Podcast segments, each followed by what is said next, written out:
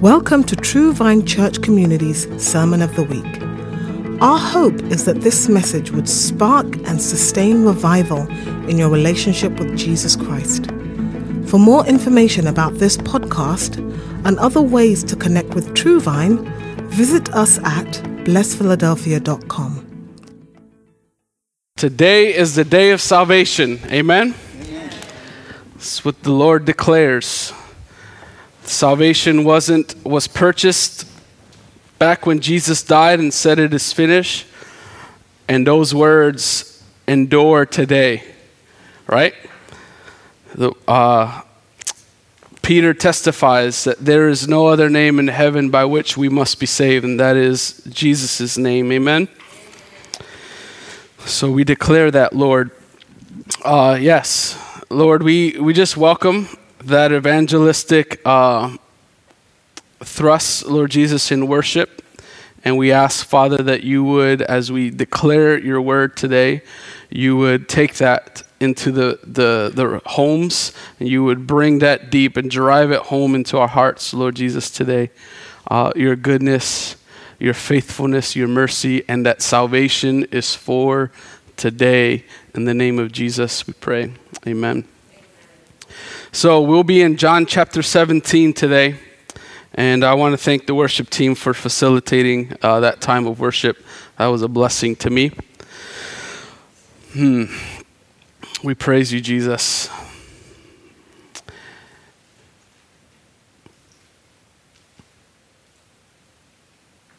Hmm. Prayer has been given to us by the Lord so that we can bear our hearts before God. Uh, I, I don't know about you, but growing in prayer, prayer has been a growing experience. You don't just do it, or at least you can just do it, but you don't always think that you can just do it. So, really, the hurdles that you have to get over are just like the religious hurdles, right? Uh, of do I sound religious enough? Am I saying uh, the things religiously, right? Oftentimes we need to get over the hurdles. When I look at John 17, I look at the simplicity of Jesus' prayer here. Um, if you, in fact, these are the words that I uttered to the Lord uh, if you compare this prayer to the prayers that the disciples prayed in Acts, to the prayers that Nehemiah prayed when he was asking God for favor and uh, acknowledging the sovereignty of the Lord, to the prayer uh, that Daniel prays before God, they, they are so different. And I found myself looking at this passage this week and saying, God, Jesus, your, your prayer is unimpressive. Like it, it is just not written with uh, like fancy flowery words or anything like that. It is just him bearing his heart. And, and when you pray, when you're trying to grow in prayer, you need to know that prayer is bearing your heart before God. And not just that, when you're done bearing your heart, asking Him to bear His heart to you so that you can then pray what is in unison or align your heart with His heart. So I, I feel like that's not religious, right? Because all of us, we know how to complain.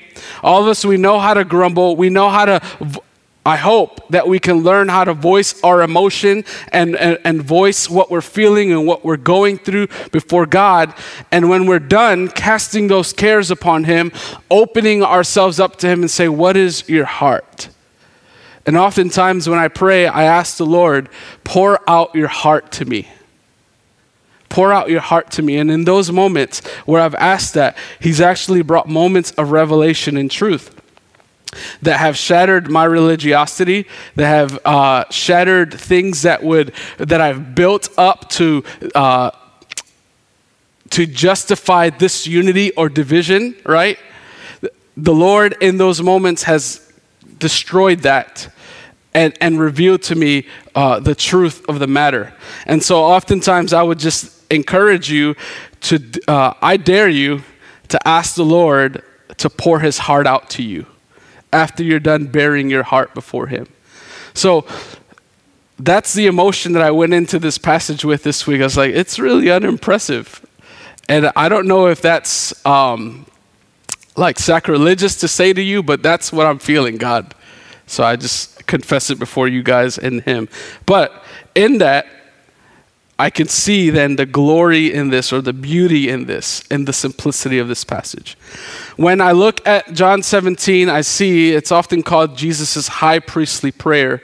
Um, and when, when I look at this, I see three movements in this prayer. I see the movement the movement of his heart in three specific places. And then that's what we're going to spend our time doing. We're going to take it a chunk, talk about what's on his heart, and then talk, uh, explain that a little bit as, as I see in the study of the word. Amen? So let me pray for us as we pray, as we read uh, the prayer of Jesus here. Let me pray for us. Lord, we want to be open to you, uh, to what you have to say here. Uh, we thank you that you prayed out loud not to get attention from man, but for the benefit of those who would listen. And so this is a great, uh, I'm glad that the disciples were able to listen in on this so that it could be written for us and so that we could see what was on your heart in this day. In Jesus' name, amen. So let's read verses 1 through 8. We're going to read 1 through 8 broken up into two sections 1 through 8, 9 through 19, and then finally 20 through 26. Those are our three sections and three movements in this prayer. So, verse 1 says, When Jesus had spoken these words, he lifted up his eyes to heaven and said, Father, the hour has come. Glorify your Son, that the Son may glorify you since you have given him authority over all flesh to give eternal life to all whom you have given him. And this is eternal life, that they know you, the only true God, and Jesus Christ, whom you have sent. I glorified you on earth, having accomplished the work that you gave me to do. And now, Father, glorify me in your own presence with the glory that I had with you before the world existed. I have manifested your name to the people whom you have given me out of the world. Yours they were, and you gave them to me, and they have kept your word. Now they know that everything that you have given me is from you. For I have given them the words that you gave me, and they have received them and have come to know in truth that I came from you, and they have believed that you sent me. That is the first movement of his prayer. The first thing that I see that is on Jesus' heart is the glory. Glory was on Jesus' heart. Glory in the sense of the glory of the Father, glory in the sense of His glory, and glory in the sense of how that would affect us. The glory of God, the glory of the Son, and the glory and how it relates to you and to me. When you think of glory, oftentimes, I think that our minds often go to like resplendent light, the, the purity of God, God ex- exposing his immense uh, and his might, like his, his immensity and his might, we often look at that, and that is a portion of his glory. And, in fact, the, the, biggest part of his glory, that he, that, that there is a glory of God that is like light like when the angels appeared to the shepherds, the glory of the Lord was in that place. It was bright light, right? As in the cloud that comes uh, and, and rests upon the temple. The glory of God that rests upon the Ark of the Covenant. The glory of God. These are like manifestations of His glory. The glory of God on the mountain causing fire and smoke and the, the, ground to shake. The glory of God, manifesting God in, in that place, uh, being expressed and being seen in these ways. But there's also the glory of God that talks about his character. There's also the glory of God that talks about his worth and his value uh, and his acts. And that is what Jesus has in mind here when he talks about the glory of God. When it says glorify or glorified, he's talking about um, this idea that the, when someone, by their words, actions, and way of living, they lead us to see the worth, the character, the worth, and majesty of someone else. So, I love th- that Jesus is saying that I want you to glorify your Son so that I, the Son, may glorify you in heaven, I, I, believe that upon like uh, the culture of heaven, we see it clearly here in this passage. What is the culture of heaven? That God makes much of the Son. The Father makes much of the Son. What is the culture of heaven? That the Son makes much of the Father. What is the culture of heaven? That the Spirit makes much of the Son, which brings glory to the Father. It's an eternal ascribing of glory. It's an eternal ascribing of honor and worth, right? The, the, uh, the manifesting or the, the unveiling of the character of God, the heart of God, the actions of God, the works of God, so that those who see them may see beyond them. This is why Jesus even calls us into the good works that have been prepared in advance, right? He says to his disciples, He said, Let your light shine before men that they may see your good works and glorify your Father who is in heaven. So it's not just resplendent light and glory and like these ground shaking expressions and manifestations. It's also the life that is lived. It's also the words that testify to this person so that you may see clearly the one who sent him. That's what Jesus uh, came to do. And so when he's asking in this moment, Father, the hour has come, the hour of his death has come. The hour of, of suffering has come. He has been leading this. If you look in chapter 12, he says, Now the Son may be glorified. He's been preparing his disciples all along for his death.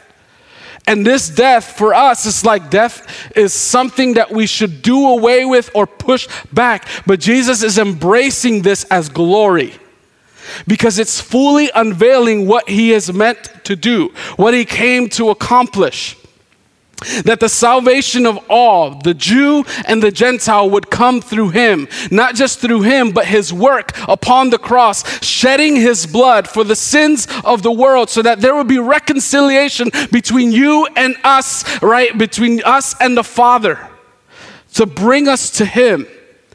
This is the, the, the hour has come for this to fully be unveiled.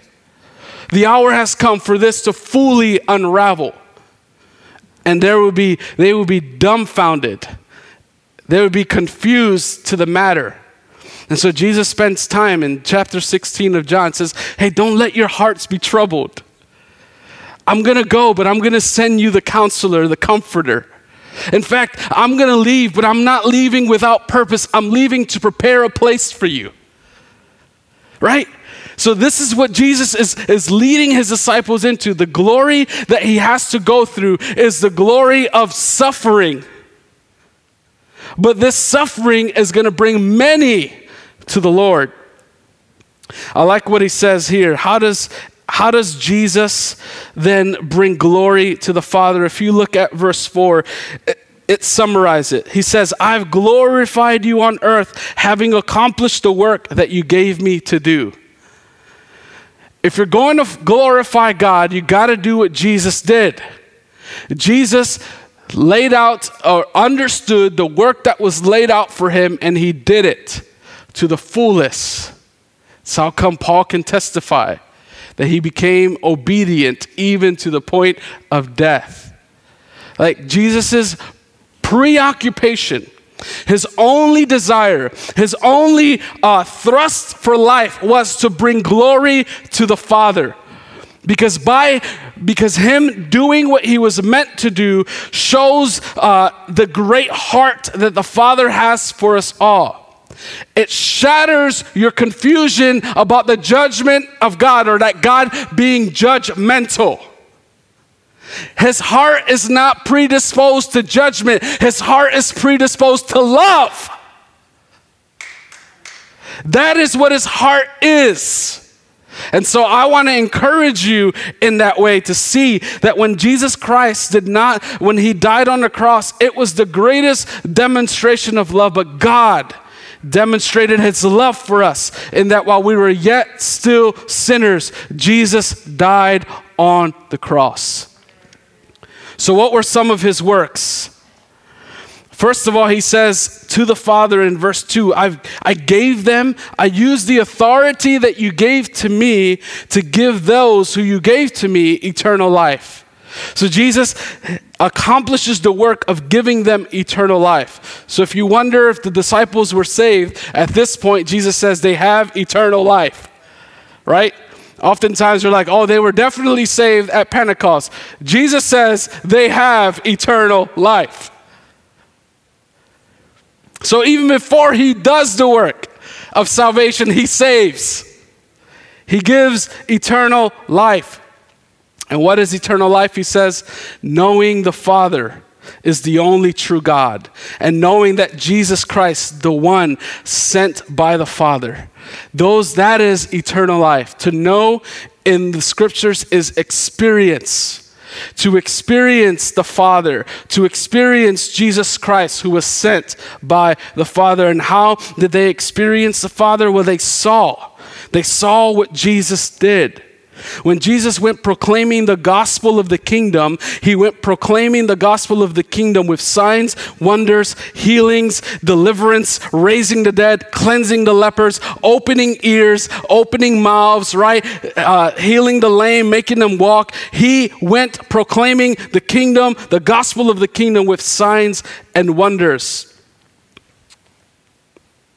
And ultimately, like I've already been saying, we see that he fulfilled the work of that the Father gave him to do, glorified the Father by being obedient uh, to, even unto death on the cross, and all of the things that led up to it.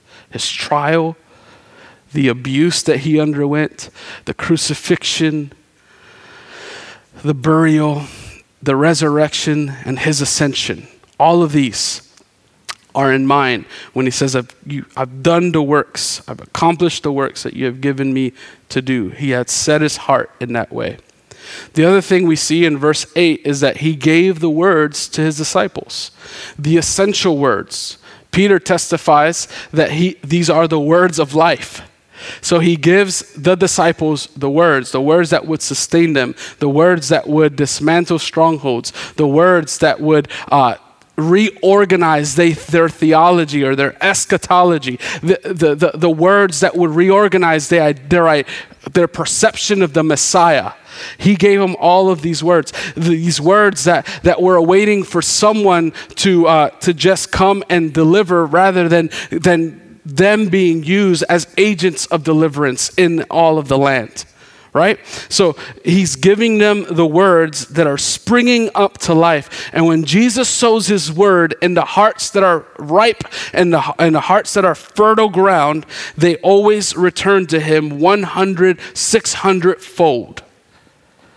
He imparts, he sows the word into the disciples' lives. He also appeals to the glory in this sense later on in verse uh, verses 20 where is it?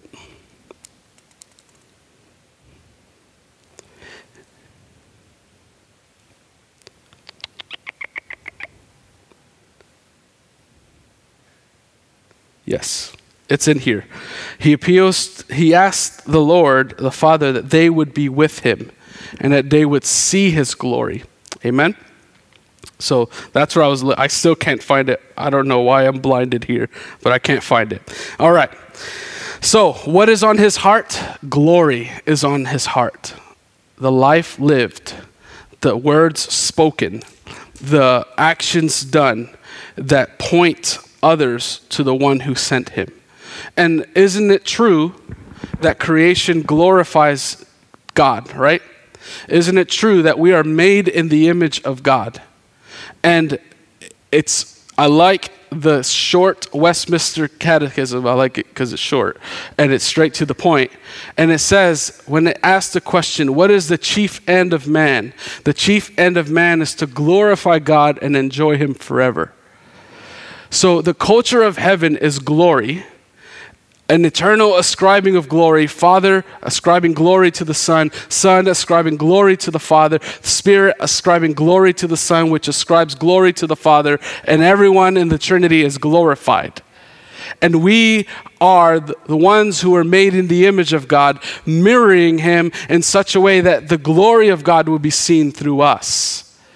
And when sin came into the world, that's what was at stake also. It wasn't just that we were separated from God, it's that we are no longer living according to our purpose of glorifying God or mirroring that glory to those who would behold us.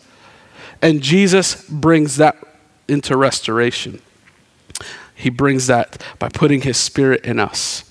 So, the first movement is that Jesus' heart, on his heart, is the glory of God. Secondly, what I want to show you in this next pass, uh, set of scripture is that his disciples are on his heart. Look at verse 9 through 19. It says here, I am praying for them. I'm not praying for the world, but for those whom you have given me, for they are yours. All mine are yours, and yours are mine, and I am glorified in them. And I am no longer in the world, but they are in the world, and I am coming to you. Holy Father, keep them in your name, which you have given me, so that they may be one, even as we are one. While I was with them, I kept them in your name, which you have given me. I have guarded them and not one of them has been lost except the son of destruction, that the scripture might be fulfilled. But now I am coming to you, and these things I speak in the world, that they may have my joy fulfilled in themselves. I have given them your word, and the world has hated them, because they are not of the world, just as I am not of the world. I do not ask that you take them out of the world, but that you keep them from the evil one. They are not of this world, just as I am not of the world. Sanctify them in the truth. Your word is truth. As you sent me into the world, so I have sent them into the world.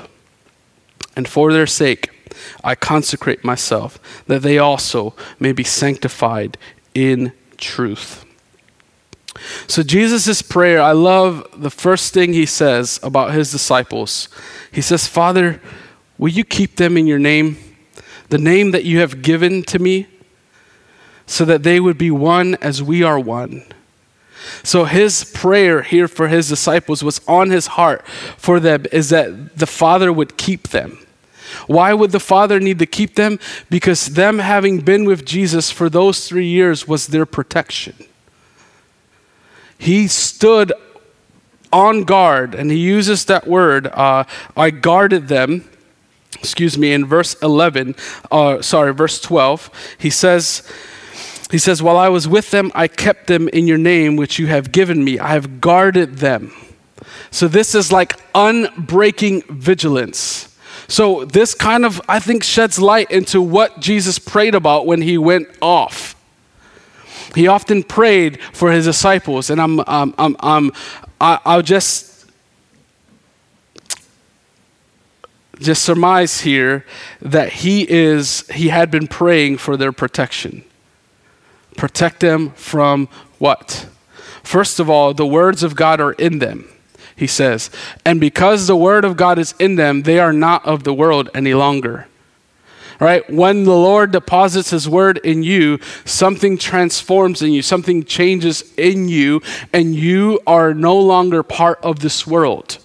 You're in the world, but you're no longer part of this world. And the world looks at you as an anomaly, like you, or like a weirdo. You're weird, you're strange.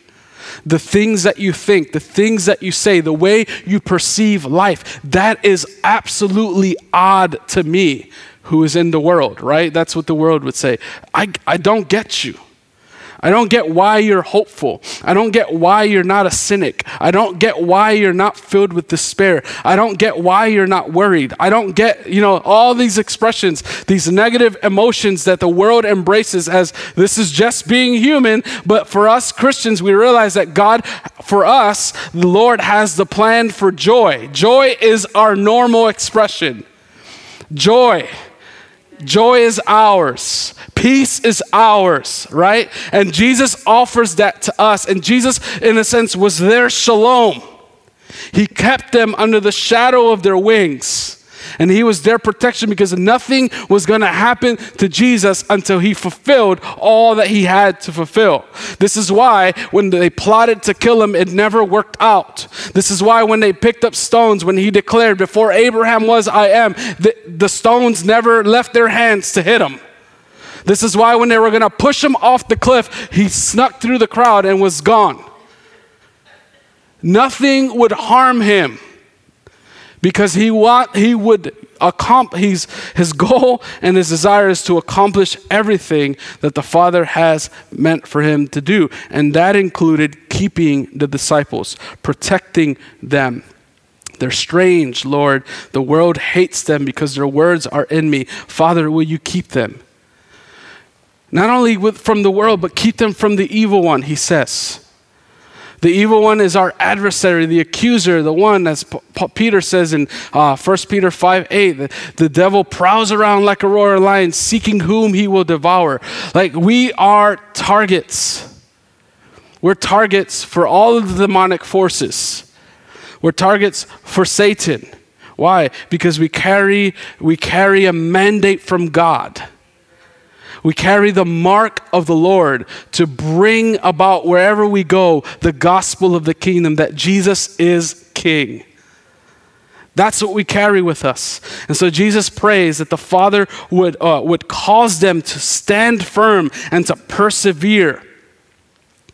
You need to know that Satan will demand access to you. We have that example in Peter.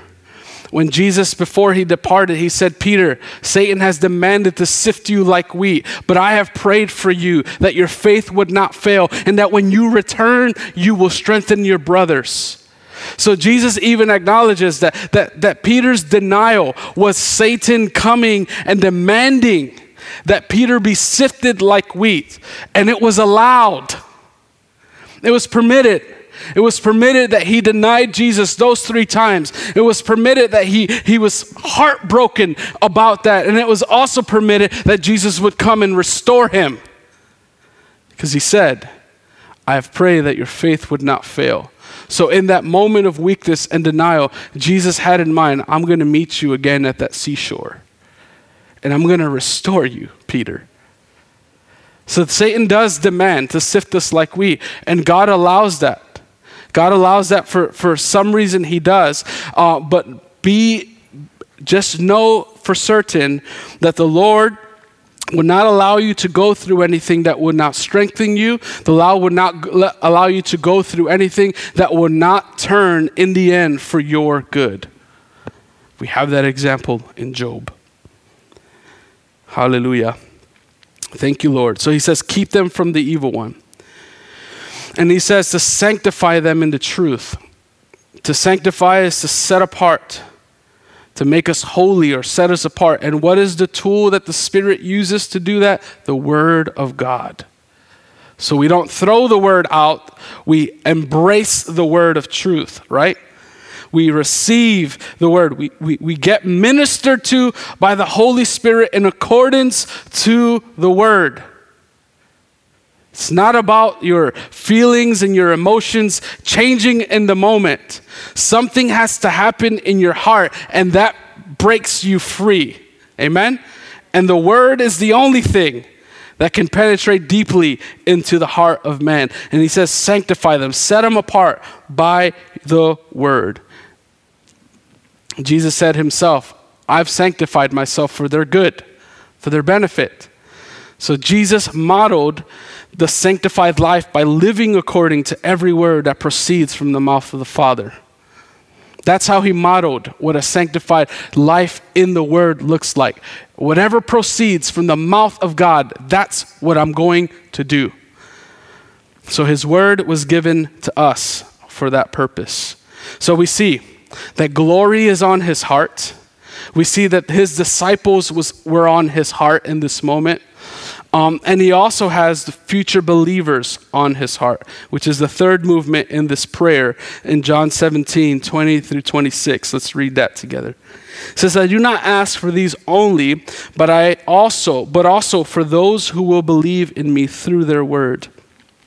That they may all be one, just as you, Father, are in me, and I in you, that they also may be, may be in us, so that the world may believe that you have sent me. The glory that you have given me, I have given to them. There's an impartation of his glory to us. That they may be one, even as we are one. I and them, and you and me, that they may become perfectly one, so that the world may know that you sent me and love them even as you loved me. Father, I desire that they also, whom you have given me, may be with me where I am. There it is, verse 24. To see my glory that you have given me because you loved me before the foundation of the world. O righteous Father, even though the world does not know you, I know you, and these know that you have sent me. I made known to them your name and I will continue to make it known that the love with which you have loved me may be in them and I in them. So, what is his heart for future believers? First of all, that there would be future believers, that this wouldn't end with the apostles. So, he, he has it, it's for certain. Will there be believers after these 12? Yes. Because of these 12, there will be more believers. Because of my power in them, there will be more believers. Because of the word they carry and the mandate they carry, because of my glory, there will be more believers. Amen? And so he says for them, his, his heart is for the new believers, that future believers that would come, but his heart is for the unity of these. Think about what's happening. The ones that he's sending out into the world are Jews. And where are they going to go into eventually? They're not going to stay in Jerusalem. According to Acts 1 8, they're supposed to go to where? Jerusalem, Judea, Samaria, and to the ends of the earth. So he has in mind that these two, there would be opposition between the Jew and the Gentile. This is why Paul writes what he writes in Ephesians that the, the wall of hostility is broken. There's no Jew, there's no Gentile, there's no Greek. They're all one. So Jesus has in his, in his mind the unity that would come. And it's awesome to see this unfolding in the disciples, right? You could see that when the Holy Spirit came down on them, they had like this sense of maybe superiority.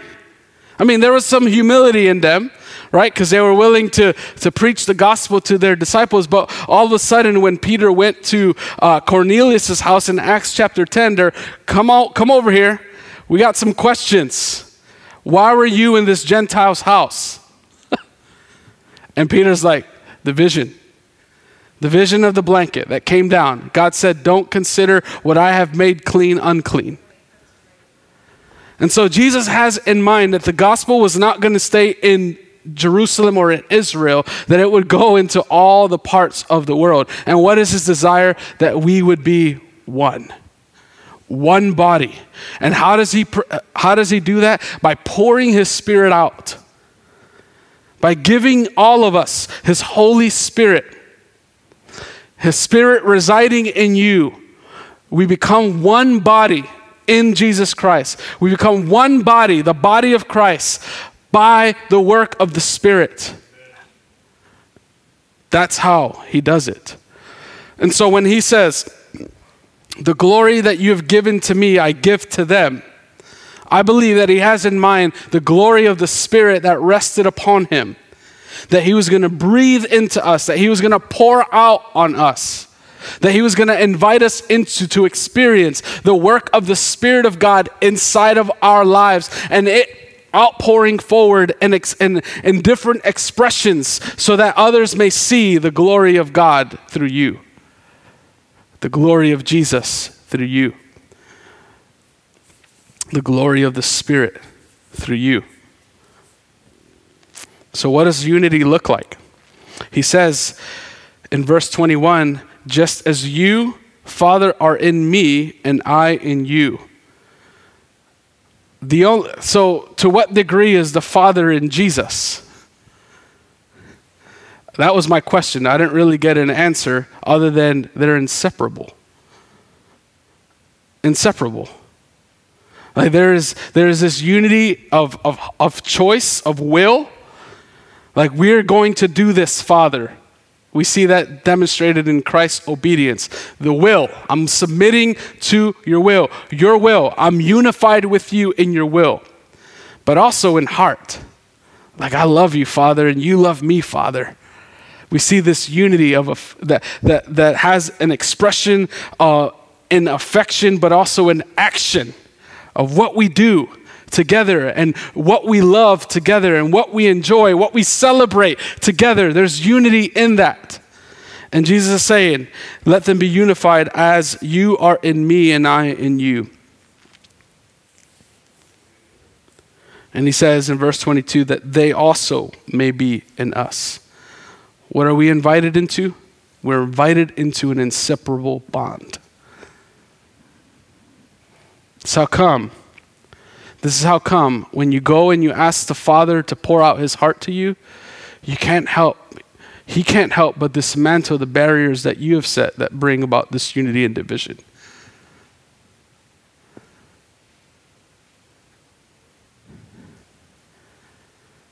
Unity is in the forefront of his heart. Unity is on Jesus' heart for us. What does this unity make possible?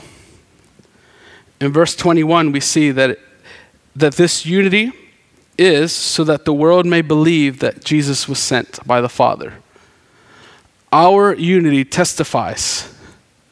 It is a testimony to those who are onlookers and say, wow, they're different. They don't all look the same. They don't all talk the same. They don't all dress the same. They don't all drive the same, they don't all live the same, but they have a love for God that is the same. They love the will of God. That is the same.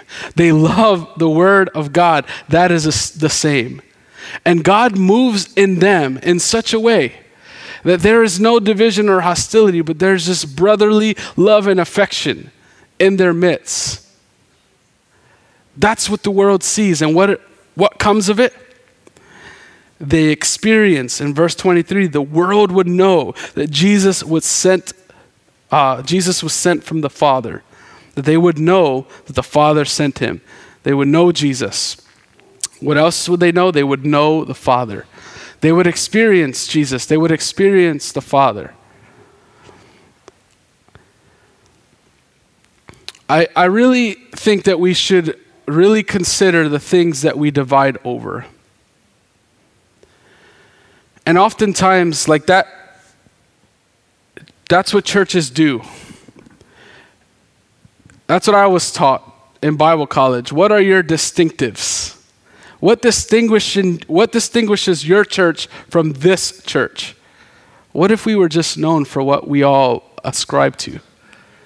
What if they, they we you know I understand the structural stuff the the organizational stuff those are important things but do we really need to divide over that? That's why I appreciate movements like Together for the Gospel. I appreciate moves, movements like that or uh, the Gospel Coalition. I appreciate movements like that, right? Because they're gathering under what's important I appreciate the Christian and Missionary Alliance. I think I got to say that, right? but I appreciate that because we're gathering on what's important. What's important to us? Jesus is the Savior, Jesus is the sanctifier, Jesus is the healer, Jesus is the coming King. That's what we gather under. And that's what we proclaim. Amen? So the world is in need of seeing the full expression of the love of God. And our unity is important. Being protected from the evil one. Having been sanctified by the word, being sanctified by the word, those are important. to Jesus. Those are on his heart. Ultimately, the glory of God in our midst is important to Jesus. That's what's on his heart. And so, what is our response? Whenever we hear someone else pray, we give our we align ourselves and we agree with them with a what? With an amen. So that is our response. Our response to hearing Jesus pray is amen. Amen. Let your glory be seen. Let your glory be seen in us, Jesus. That as we live, as we speak, as we do, let your glory be seen in us, Jesus. We love you so much. We love your glory so much. The world is in need of seeing you clearly. We want nothing but to just reflect your glory. That is our heart's amen to the glory of God. And we receive, we say amen we say amen to your protection, Father. We say amen to your provision of your word that sanctifies us and makes us whole.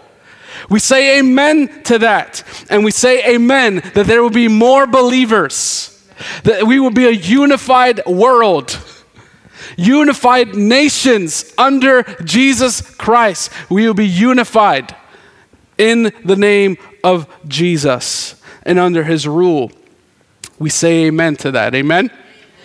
Amen. amen. Let me pray for us further here.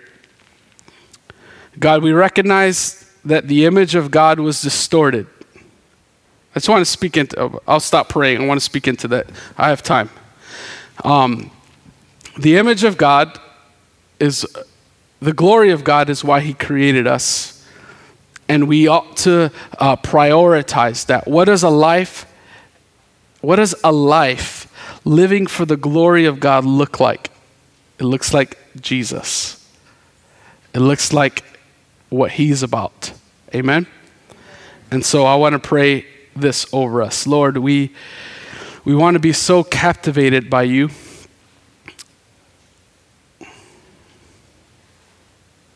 We are. We are captivated by you. There has been no other love like yours. None of us were born into this world asking for a Savior, but you freely gave yourself, O oh Lord, to save us. Even before we had any idea of you, you had us in your mind, O oh Lord.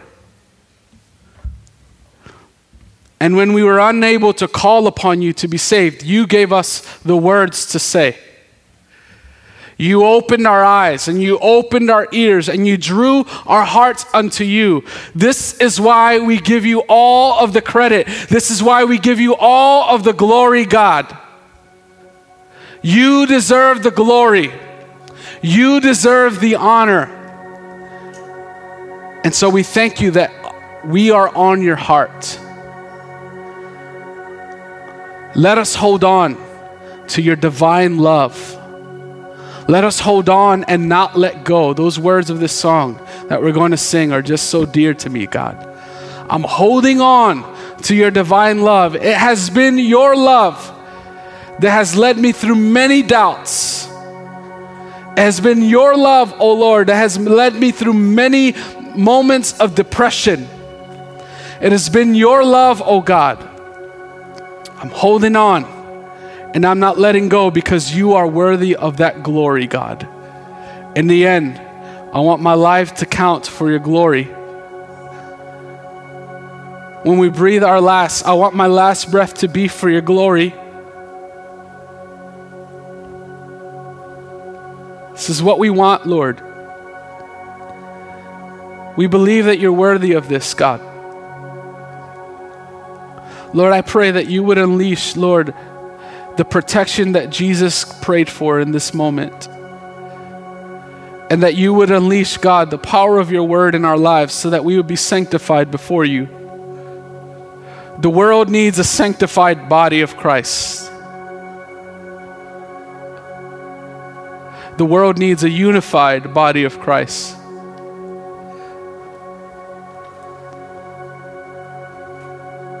So if I'm going to play into that, God, if I'm going to be a participant in that, I need to have a full understanding of your love. And I need your love to just destroy everything inside of me that arises against you.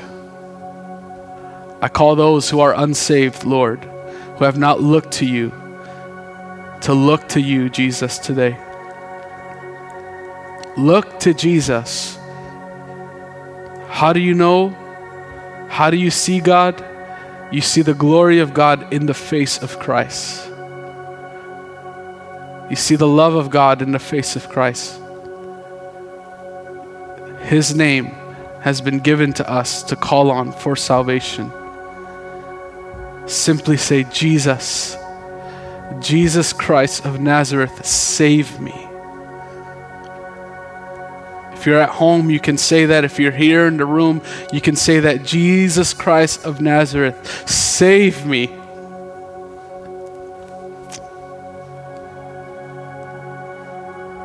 Thank you for your faithfulness in keeping us, God. And we will sing this song to you as an offering of affection and thanksgiving to you in Jesus' name. Amen. Let's sing this song together.